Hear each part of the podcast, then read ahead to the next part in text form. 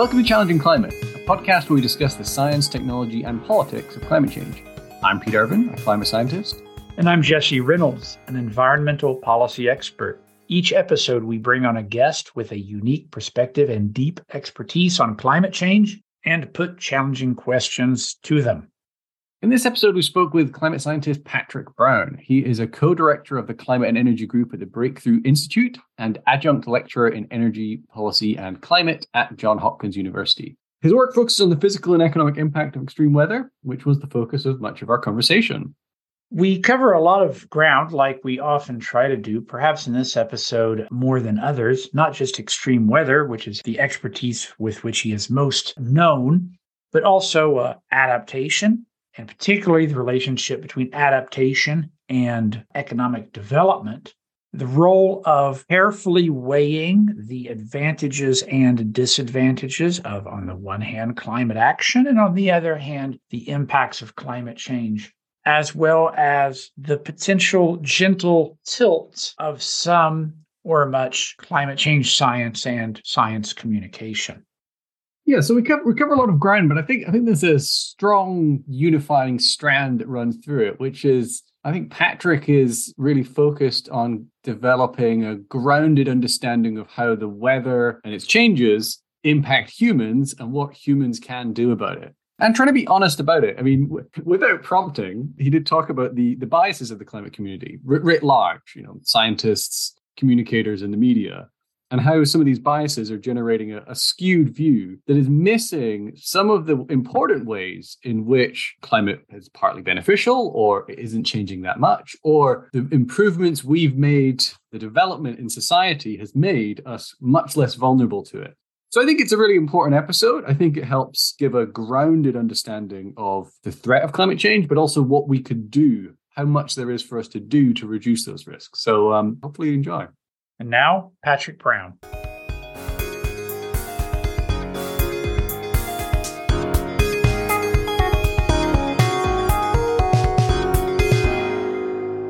Patrick Brown, welcome to the Challenging Climate Podcast. Thank you for having me. We like to start off with getting a sense of our guest by asking them how did you end up where you are? How did you transition from a high school kid and through university courses, I presume, and ending up at the Breakthrough Institute? Yeah, so I guess it would start before high school. Um, maybe when I was seven or eight years old, I got just really into weather and uh, particularly severe weather. And you, you actually find this a lot in the meteorological community that people tend to get into that like really young. And so I always got various weather related things for birthday and, and, Christmas presents, that type of thing. And I had a, a weather station on my roof, and I actually had a, a newsletter as a kid in, in, junior high and would record forecasts on my uh, voicemail. And so when it came to going to undergrad, I only applied to undergrad uh, colleges that had either meteorology or atmospheric science as a major. And I ended up going to the University of Wisconsin Madison in their atmospheric science program.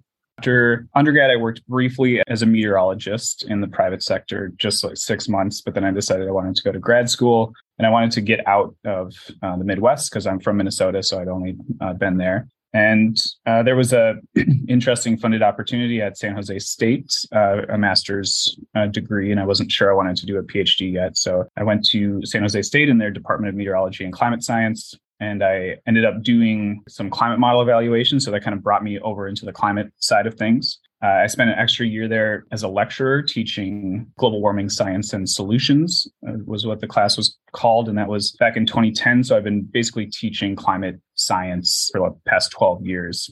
After that, I went to Duke for my PhD. That was in the Department of Earth and Ocean Sciences, which is now called Earth and Climate Science. And my PhD was in uh, unforced variability in global average temperature and kind of its relationship with the top of atmosphere energy budget. Then I kind of had, there was a fork in the road there where I was offered a postdoc at uh, NASA Langley that really would have steered me down kind of drilling down into that narrow area of what my PhD was in. And so that was kind of the career track where I would be a research scientist and kind of narrowly focused on, on a very specific kind of physical science question. Um, but I decided not to go that route. I decided that I wanted to be kind of more of a generalist and more kind of interested in these bigger picture questions of human environment interaction. And so I ended up taking a postdoc uh, with Ken Caldeira in uh, the Department of Global Ecology at Stanford and his group is very diverse intellectually and, and, does a lot of different things. And so there i was able to do a bunch of um, kind of all my papers were on different topics but one of the things i got into was cost benefit analysis and climate economics and looking at kind of both sides of the ledger of, of mitigation and, and temperature targets then I worked briefly at a startup called Climate AI in the Bay Area, where we were trying to find ways to help private sector prepare for physical climate risk, which is actually more difficult than you might think. I, I might get into that.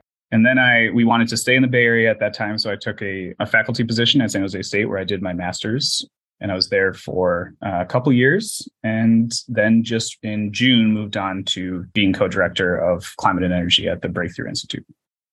Bit of a philosophical question, perhaps to launch off with, but what's the point of learning about climate science? What's the point of understanding the climate system? That's a really good question. I mean, I always found weather and climate fascinating in its own right. So, just kind of the pure science of trying to understand something better.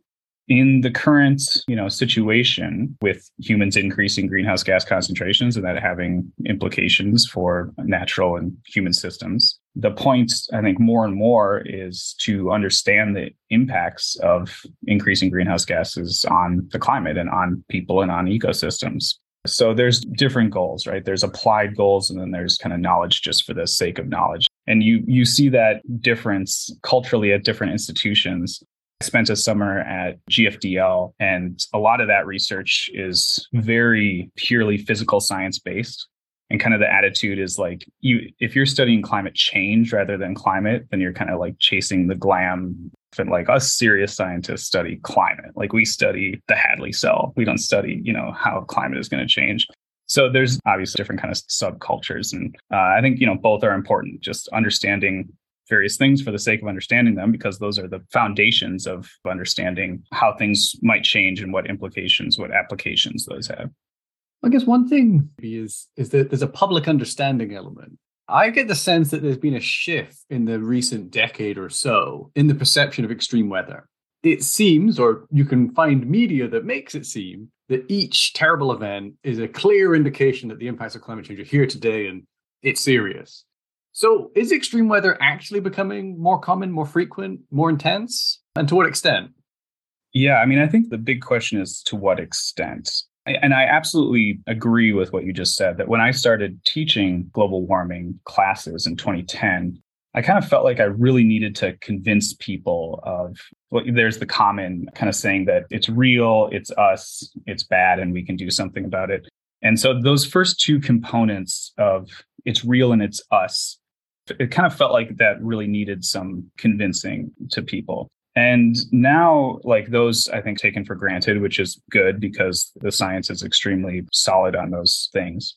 But the vast majority of the time, my kind of contemporaries who are educated people tend to be left of center. They tend to have an impression of extreme weather that's, I think, disproportionately attributes way too much of extreme weather to climate change rather than just climate. So many of these you know extreme weather events like heat waves or you know extreme downpours or droughts wildfires they absolutely can be intensified by climate change and you know in the case of heat waves for example it's like i think it's fair to say that basically all heat waves are hotter uh, than they would be otherwise but the component that's due to climate change, I think, can really be overrated in the minds of people that are not really kind of delving into the, the data on these things. One kind of example of this would be when I started teaching this in 2010, uh, you know, we show these hockey sticks of, of various things. So there's a clear hockey stick, obviously, in emissions post the Industrial Revolution. And then there's a, obviously a clear hockey stick in concentrations of CO2 and nitrous oxide and methane. And then there's a hockey stick in global average temperature. And I remember thinking, like, in textbooks and in various presentations, I've seen I haven't seen the hockey sticks in these extreme weather events or these impacts. And I thought, oh, in my class, I'm going to go find those and show those because that's really the compelling thing.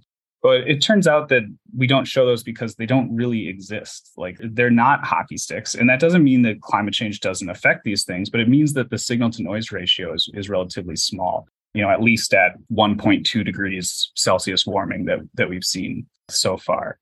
So, you know, we can get into the details of these, you know, specifics, but I definitely get the impression that people that are kind of adjacent to the climate and energy space or people that are just kind of in the energy space do just through the way that the media portrays it or the way that the Twitter algorithm puts things in front of you, it seems like we're in this kind of like unprecedented explosion of extreme weather that we've never seen before. And when you just look at the data, it just doesn't look like that. Yeah, so I guess the picture is quite different depending on the impact or the weather event that you consider. We, we had uh, Kerry Emanuel on a few episodes ago speaking about tropical cyclones, and that's one of the ones that obviously is much trickier to get a clear signal on because, well, there's relatively few of them, and they're also quite unique in their character and especially in their, their impacts.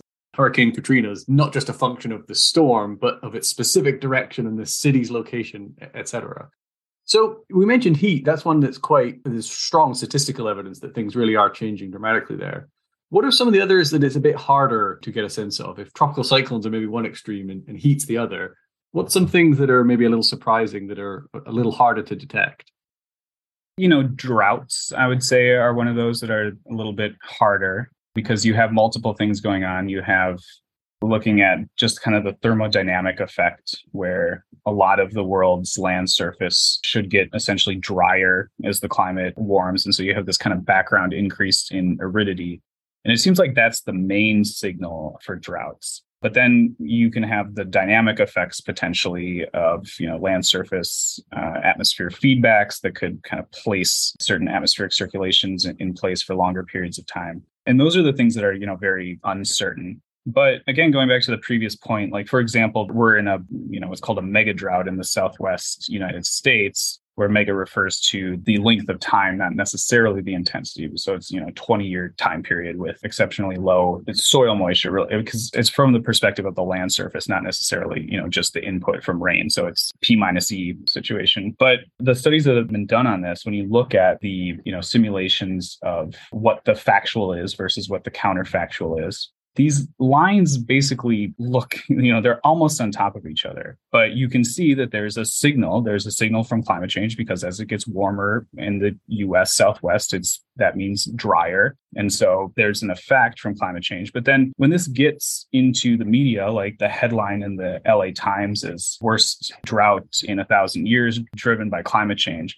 And it's just kind of another thing piled on, piled on, piled on that you get this impression that we're just in this totally, you know, unprecedented state. But then if you look at that paper and you look at that difference between what would have happened without climate change and what did happen, it's far, far less impressive. It just gives you a very different impression than what the headline gives you. And so I would like people to be as informed as possible on these things. So, so just to clarify, I mean, I, th- I think you had a you had a comment I thought was quite insightful on extreme. Well, the earliest work detecting extreme events was focused on, on heat waves. And there's been some events. I mean, the 2003 European heat wave is one of those ones where it's a really, really extreme event. And it's so extreme that it was near enough impossible, or so the estimates go, in a, in a normal climate. So there's a difference between the statistical unlikelihood of an event and the actual change in the the strength, the magnitude of the event. Like, can you speak to that that distinction and what difference it might make to thinking about how scary these these results are?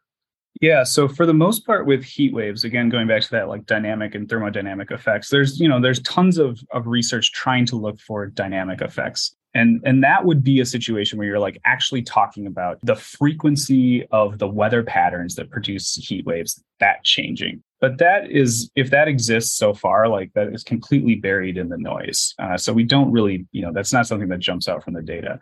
So for the most part it's just the thermodynamic effect. It's just that you're taking the temperature distribution and you're shifting the baseline. And so the further you are out on the tail the way that these you know distributions work kind of the more the increase uh, you get in terms of that odds ratio And so I I don't I do think that it's misleading to report this in terms of this odds ratio or likelihood ratio because it gives the impression that the weather patterns that produce heat waves are increasing in likelihood when it's really just that all heat waves are warmer. So the example that I used was the Indian heat wave that it's two sides of the same coin. It's saying the same thing, but you can either say that uh, the Indian heat wave from early in the from the spring of 2022 was made 30 times more likely, or it was made one degree Celsius hotter. And the 30 times more likely makes it, that just sounds like a much bigger number than 1C hotter. And I think, frankly, that it's sounding like a bigger number is why it gets picked up. But I think that that's kind of confusing, and it's it's really just that it's that the baseline is warming. So all temperatures are hotter and heat waves are hotter as well. And, and that links to there's an idea that that's been kicking around that I was definitely quite attracted to at first, but now I'm a bit more skeptical of, which is this idea of fraction of attributable risk. That um, you know, if you wanted to bring people to court for the damage done, it'll be from extreme events. And so what you can try and do is estimate, you know, would this event have occurred and to what extent was it made more likely by climate change and therefore the, the people responsible for climate change. What's your views on that that concept? Yeah, I think that that fraction of attributable risk can be very problematic. So I have a, a, submitted paper on it's like you multiply the fraction of attributable risk times the damage that the event caused, and then you get a an estimate of the fraction of the damage that was attributable to that event. And I don't think that that works. And the reason why is that it basically assumes that the crossing of some threshold. So it's like uh, an event will happen. Let's say that you have a heat wave of 38.6 degrees Celsius. And then after it happens, you define that event as crossing that threshold. And then you do this fraction of attributable risk calculation of like how much of the risk of crossing that threshold is attributable to increased greenhouse gas concentrations. And the problem with this is that it uh, kind of imagines that if it was a little bit less hot, it would have been no event at all. So it's saying that the event, it was like absolutely critical for this event to be, a, you know, considered this event. It had to cross this threshold. And if it's one tenth of a degree less hot, then there's no event.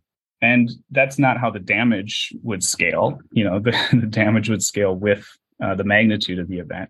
So I think that fraction of attributable risk works for discrete things like, you know, if you're just going to do it on hurricanes, because hurricanes are discrete things. But it loses its meaning when it's something on a spectrum like a heat wave or or how much rain you get in a storm. And it's kind of because it was imported from epidemiology, where you do have these kind of dichotomous things like you either have cancer or you don't have cancer. And so then you can do the fraction of attributable risk of being exposed to a chemical, the fraction of the risk of getting cancer from being exposed to that chemical.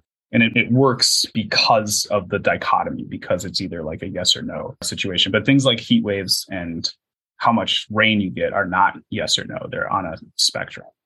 Yeah. Another key thing I think comes through in your work is that climate change and its impacts is not just about the physical change in the system, it's about the human side of the equation. And, and there's this um, pseudo equation that's in the impacts area that risk equals hazard times exposure times vulnerability. Which has changed more? Is it the hazard that changed more, or is it the exposure and vulnerability of people in the world that's changed more over the past few decades?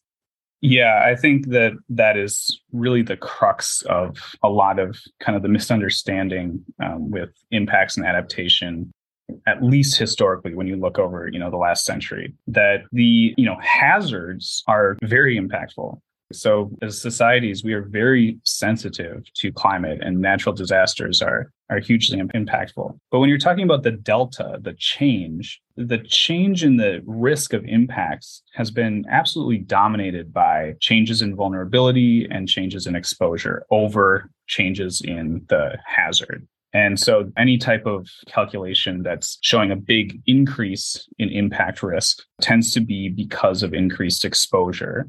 But a lot of the actual impacts on people, we see declines over time. So we see, you know, declines in in heat deaths over time. We see declines in natural disaster, all sorts of natural disaster deaths over time. And that's because vulnerability has decreased. And the problem, what makes this whole climate change issue so thorny, is that that decrease in vulnerability has been driven by our kind of fossil fueled development. So we have, you know, all of this infrastructure and high energy lifestyles and ability to make dikes and dams and ability to have insulated uh, buildings and to heat them and cool them. All of that historically has been made possible by fossil fuels. And so historically you know fossil fuels have protected us from climate much more than they've harmed us from climate and that's what makes this difficult. That's what makes kind of the cost benefit analysis equation relevant here of how much are you willing to sacrifice energy wise and development wise to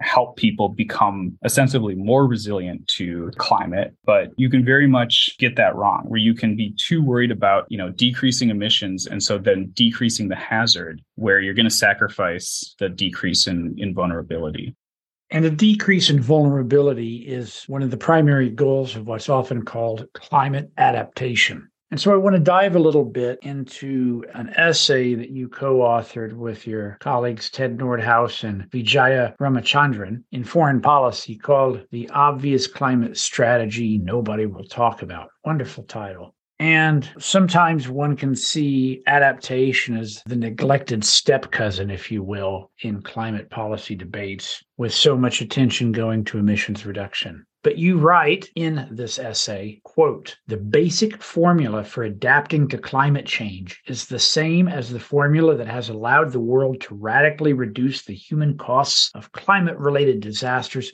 over the last century more wealth, infrastructure, and technology. And basically, what you're describing is economic development. So, what's the useful way to think about the relationship between adaptation and development? Is adaptation a subset of development? Is it an overlapping circle?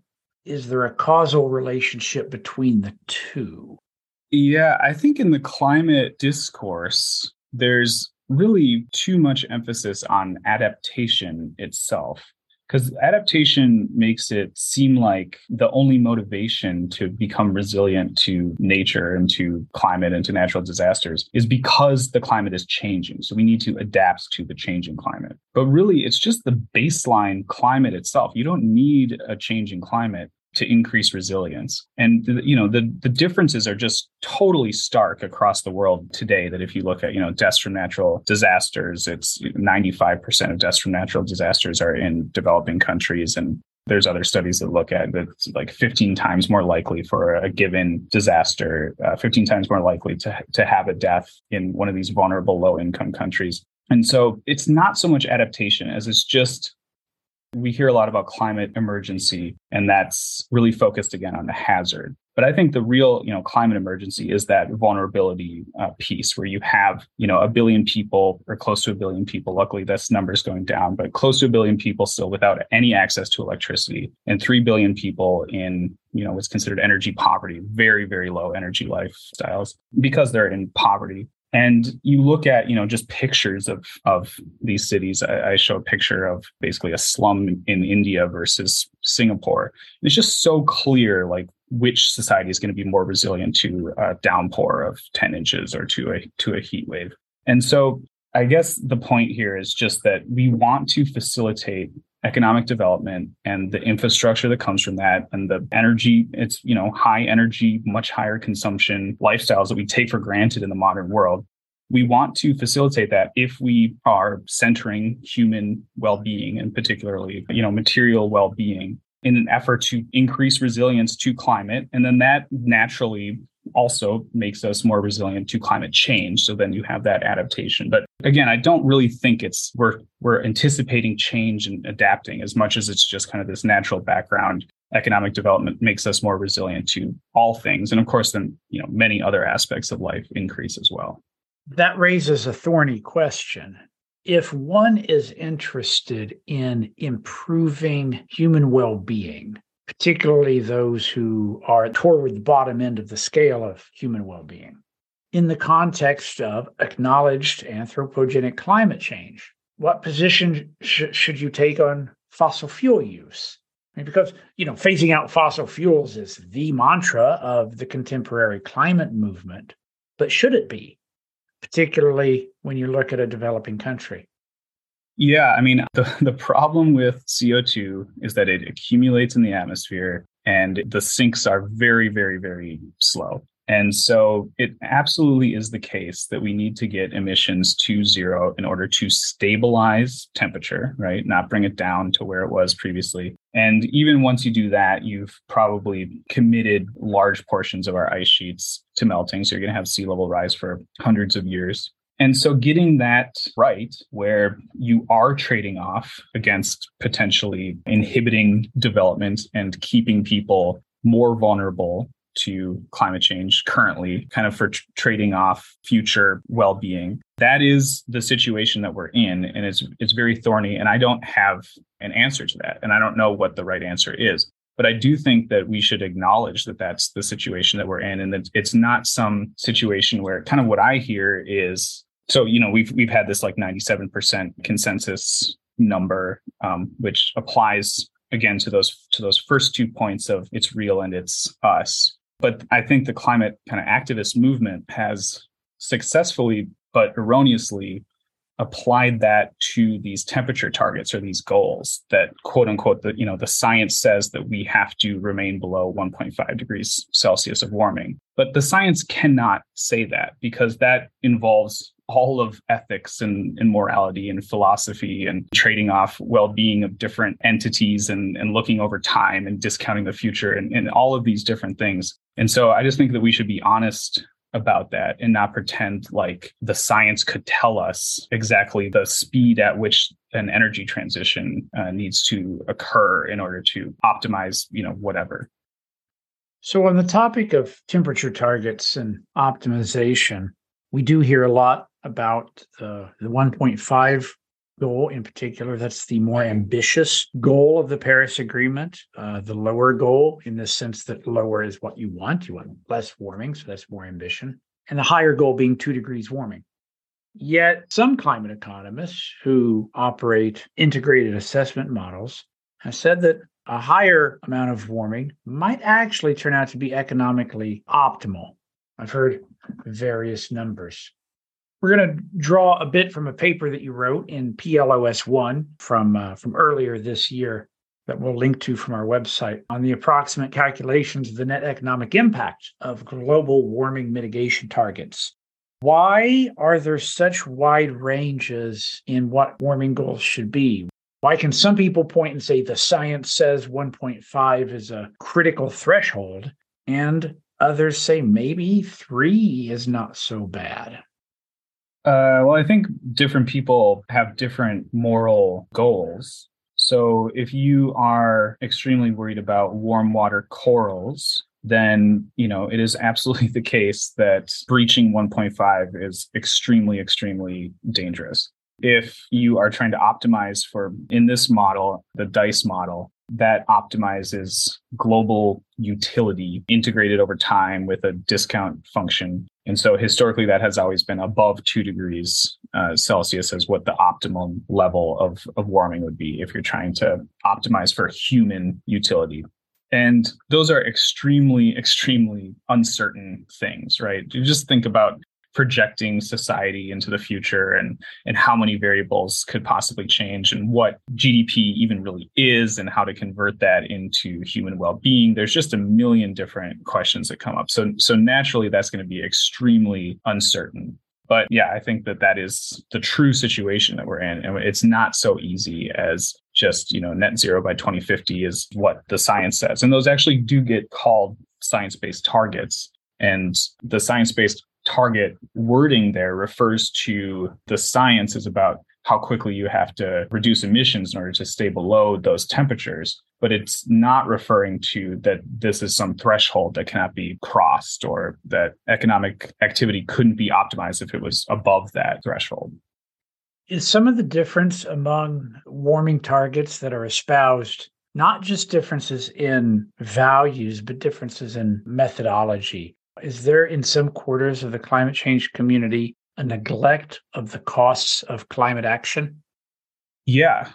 I think that just kind of taking a step back and looking at the literature, and looking at the energy and climate research communities in general. So much of it is basically goal oriented around trying to find impacts and basically publishing on those and downplaying costs of reducing emissions. So, kind of cheerleading for uh, renewable energy.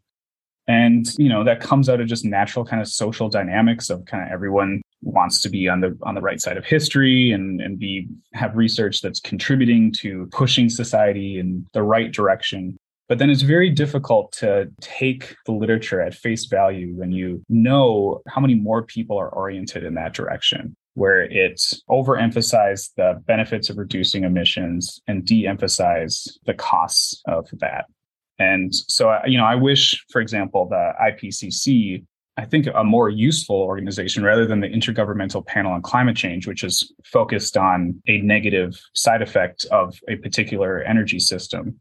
It could be the Intergovernmental Panel on Costs and Benefits of All Energy Systems. And so that would be a more holistic entity that could potentially tell you what the optimum energy mix over the next century I mean, you this is a very difficult question to answer, but at least like that would be oriented towards answering that question rather than oriented from the outset towards moving away from fossil fuels, which is kind of what the whole organization is oriented towards. And in addition to the possible neglect of costs uh, for whatever reason and differing values, uh, there's the question of how to value the future I'm going to have to be a little bit nerdy here, which may enthrall some of our listeners and may deter others. An economist call this the discount rate. How much do we discount the future? Everybody discounts the future. If you had the choice between receiving a cash prize today or next year, most people would choose the cash prize today. And they'd probably even choose a smaller cash prize today than a slightly bigger one in a year. And it's not irrational because there's other things you can be doing with your money, like investment. And it's not irrational because the future's uncertain. But I've seen wildly divergent climate policies ultimately hinge upon the discount rate that is largely assumed and this is tricky because it's an intergenerational discount rate, which raises moral questions because you're making decisions that impact future generations that might not be born yet and certainly don't have a voice in current conversation. So it's not my cash prize. It's my prize versus the potential larger prize of my great grandchildren, if you will. How can policymakers navigate this treacherous path between the good arguments for a low discount rate and a high discount rate, particularly in the intergenerational context. I think within a generation, when a given person, there's enough human behavioral studies to have a sense of what people do and how people act. But we can't do that in the inter- intergenerational context. What to do? I mean, the short answer is I don't know. Yeah, the discount rate is is the knob that you can turn in those models that is the least constrained by data. It's a kind of a philosophical thing and it's still it's very impactful on the on the number that you get. In in the dice model that i used it's interesting because the lower the discount rate so the less you discount the future you know the more stringent you want to uh, mitigate climate change because just have like generations kind of infinitely into the future being damaged by climate change. But you do notice that there's kind of this assumption built into that that future generations can't adapt to climate change. So it's the way that the damage function works in the DICE model. Once you're away from pre industrial climate, you're taking a GDP hit every single year every single year, no matter what. So then the more you incorporate well being into the future, the more that you want to make sure that those people aren't taking that GDP hit every single year. And that doesn't, you know, strike me as correct. Like it seems like w- when you look, you know, across space today that we span like 20 degrees Celsius uh, temperatures and you look at uh, how the impacts from climate change like uh, heat deaths have decreased over time uh, the idea that if it warms two degrees Celsius, that all future generations are continuously damaged every single year because of that doesn't really make sense. And so that all is intertwined with this discount rate and thinking about uh, the deep future. And yeah, I mean, it, that's just an assessment of how thorny the issue is. There's not an answer that I know of that's satisfactory. You shared a, a draft of a report of a sort of a, a literature review about heat deaths or temperature related deaths. I think kind of brings this home a little bit. And it has some interesting statistics. I'll just mention this one that sort of caught my eye. There's, there's roughly 5 million excess deaths per year associated with temperatures being too extreme, but only 10% of that is due to high extreme temperatures. So, yeah, can you give us a little more on this, on temperatures and mortality and how that's changed and how difficult it is to make projections of that into the future? Yeah, so I, I, wrote this literature review on the research that's been done on temperature related mortality. So being away from the optimal temperature. And yeah, some interesting things come out of that. One is what you just mentioned that, the cold deaths are about 10 times more common than, than heat deaths. And by the way, this is all statistical relationships. So these deaths are uh, usually cardiovascular or respiratory deaths, but you can see it in the statistics that when there's a deviation in temperature, you get like an increase in death rates. But these are all statistical associations and not, it doesn't go on your death certificate that you died of cold. So, you know, that's one thing. And that, that tells us something about the filter by which we're receiving uh, research information because that's kind of you know really interesting and relevant to the conversations we're having about climate change but it's not something that's well known right? And so because cold deaths are more common than heat deaths that doesn't necessarily mean that as it gets warmer you would have a decrease in deaths. And actually because of the, the shape of these uh, functions it's much steeper on the warm side. And so warming there's some reason to believe that as it warms you would increase heat deaths more than you would decrease cold deaths, even while cold deaths remain higher than heat deaths, but you would get a net increase in deaths. Um, but actually, the research that's been most detailed on this has not shown that, and has shown, you know, since we've had really good data since uh, 2000, that warming by itself has saved more lives than it's taken. And so, again, that's something that basically doesn't penetrate into the media because it's a data point that's not convenient for this broader narrative. And that's, I think, a problem in our community is that there's all these selection effects going on where, you know, you have selection effects of people that go into climate research, that these are the people that tend to be most concerned about climate change. And so naturally, they're going to be oriented towards asking questions research questions where the answer is has something to do with you know like a, a large impact from climate change. And then we have the situation where you can change the question a bunch of different times as a researcher. Like you look for something you don't find it. Uh, you look for something else you don't find it. You look for something else you don't find it. Eventually you find some impact and then you write a paper on that. And then there's you know there's constraints from peer review but you have infinite time to submit your paper a million different times right? So you can uh, argue with reviewers you can go to a new journal and you have thousands of people doing this where their mental faculties are oriented in a way to try to find and emphasize negative impacts from climate change and so, what results from that process is something that I don't think is actually representative of, of what would be the case if you just kind of took like a top down approach and said, let's look at, you know, these are like the five candidates of biggest impacts from climate change. And ahead of time, we're going to say, like, these are the ways to measure those. And then let's just do that. Let's just like look at, you know, what are the trends in these various things. You would get a different, very different impression than what you get from this bottom up approach, where everyone's kind of looking for a particular answer. And what ends up making it penetrating into the media will be the only things that do get, you know, that answer. And, you know, I experienced this, of course, throughout my whole career.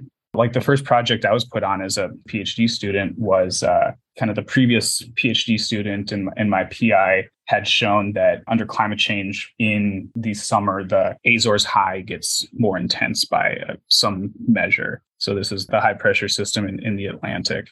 And my job was basically to connect that to hurricane tracks.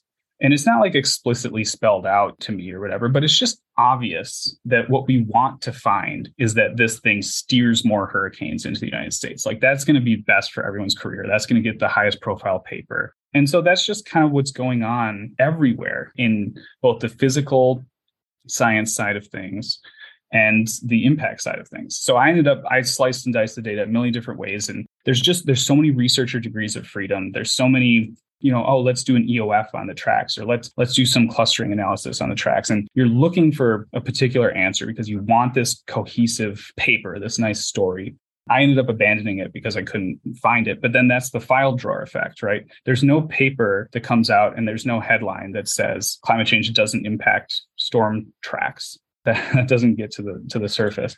So going back to the heat and cold mortality, you just have these selection effects that don't allow these results to get to the forefront. And some other, you know, interesting aspects of, of that literature review are that heat deaths by themselves. So if you isolate for heat deaths, they've declined almost everywhere that they've looked. And so again, that's that vulnerability totally predominating over the increase in the hazard. So the decrease in vulnerability from economic development and uh, air conditioning dominating over the increase in, in temperature. And again, this is something that I think the IPCC, the impacts and adaptation chapter, or the whole, the whole working group two report, that should be like a whole chapter. Is like why have heat deaths declined despite warming?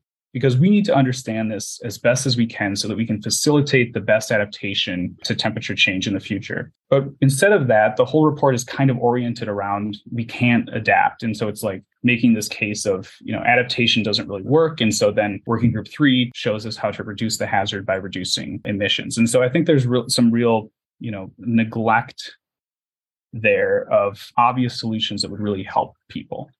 Just want to pick up something briefly on, on you're mentioning these i guess the the biases the ways in which the climate community and i guess i think an important player are sort of the nature and science editors who sort of shape what is a big career making paper how, how they shape and how it's distorting in a way and gathering certain strands of the climate story together and excluding others one interesting sort of note here I've spotted working on solar geoengineering is that the the unappreciated benefits of climate change reappear in the solar geoengineering literature as the terrible side effects of solar geoengineering. You know, uh, there was one paper recently that showed, you know, there'd be a massive increase in malaria deaths in the developing world under geoengineering because climate change causes such enormous impacts on the ecosystems that it basically pushes the malaria out of the tropics. And so by reversing that benefit of climate change, you have a risk of solar geoengineering. Small side thing, but uh, they're coming back, I think. I think those uh, those benefits.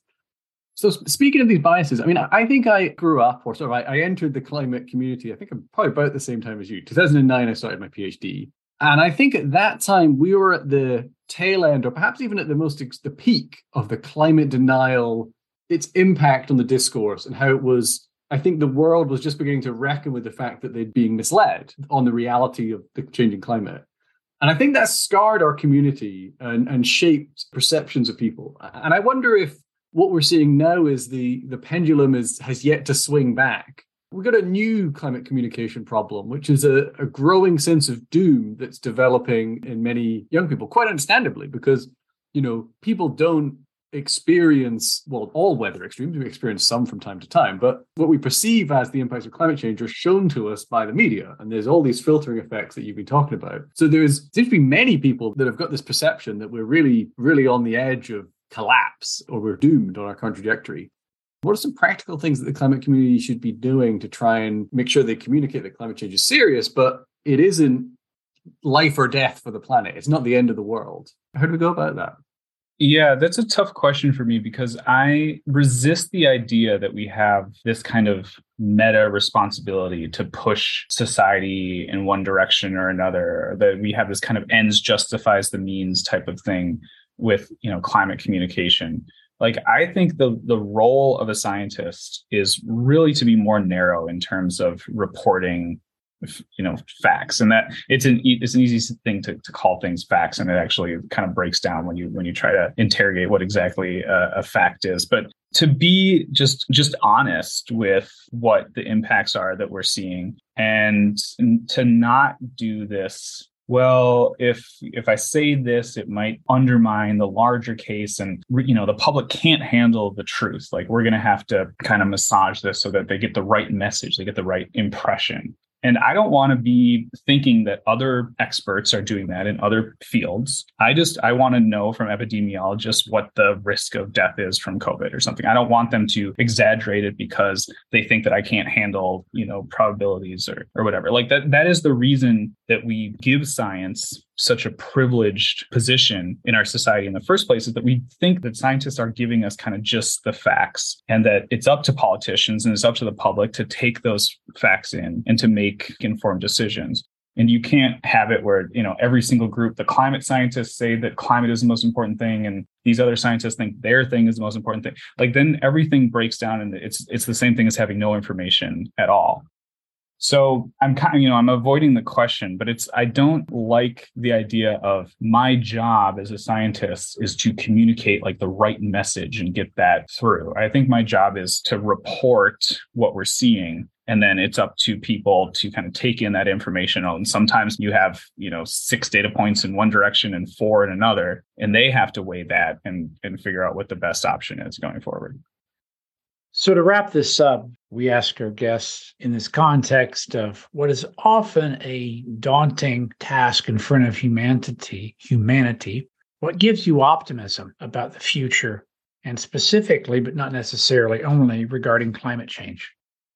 What gives me optimism is all of the success that we've seen historically. So people are under the impression that everything's, you know, going to hell and we're seeing all this unprecedented extreme weather that is causing all of this damage that's never been seen before. But if you look historically, you know, we have these dramatic decreases in poverty, dramatic decreases in hunger, increases in the standard of living, increases in literacy, increases in, in lifespan, decreases in infant mortality, kind of all of the measures of human well being, increases in people living in democracies all of these things are going in the right direction. And a lot of that historically has been facilitated by fossil fuels. So we have this problem where we need to transition away from fossil fuels in order to stabilize temperature. We at least need to capture carbon. We need some situation where we're not continuing to put carbon into the atmosphere but the the successes historically make me optimistic you know that we can do this. I think you know 1.5 and 2 degrees are basically off the table. Like we we see that at these cops that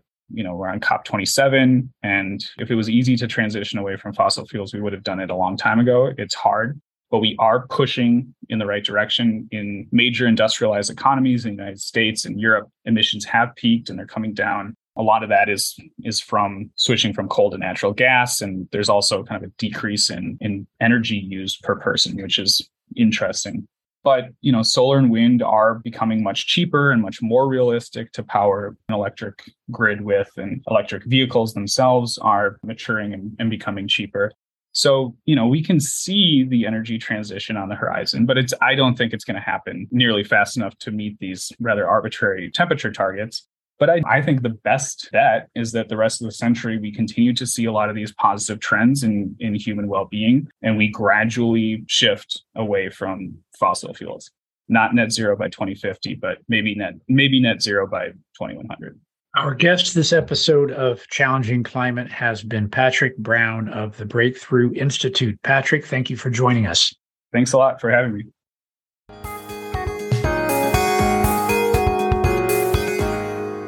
Well, thanks for listening. Please rate or review us on Apple Podcasts and elsewhere, and consider supporting us on Patreon. That's patreon.com slash challenging climate.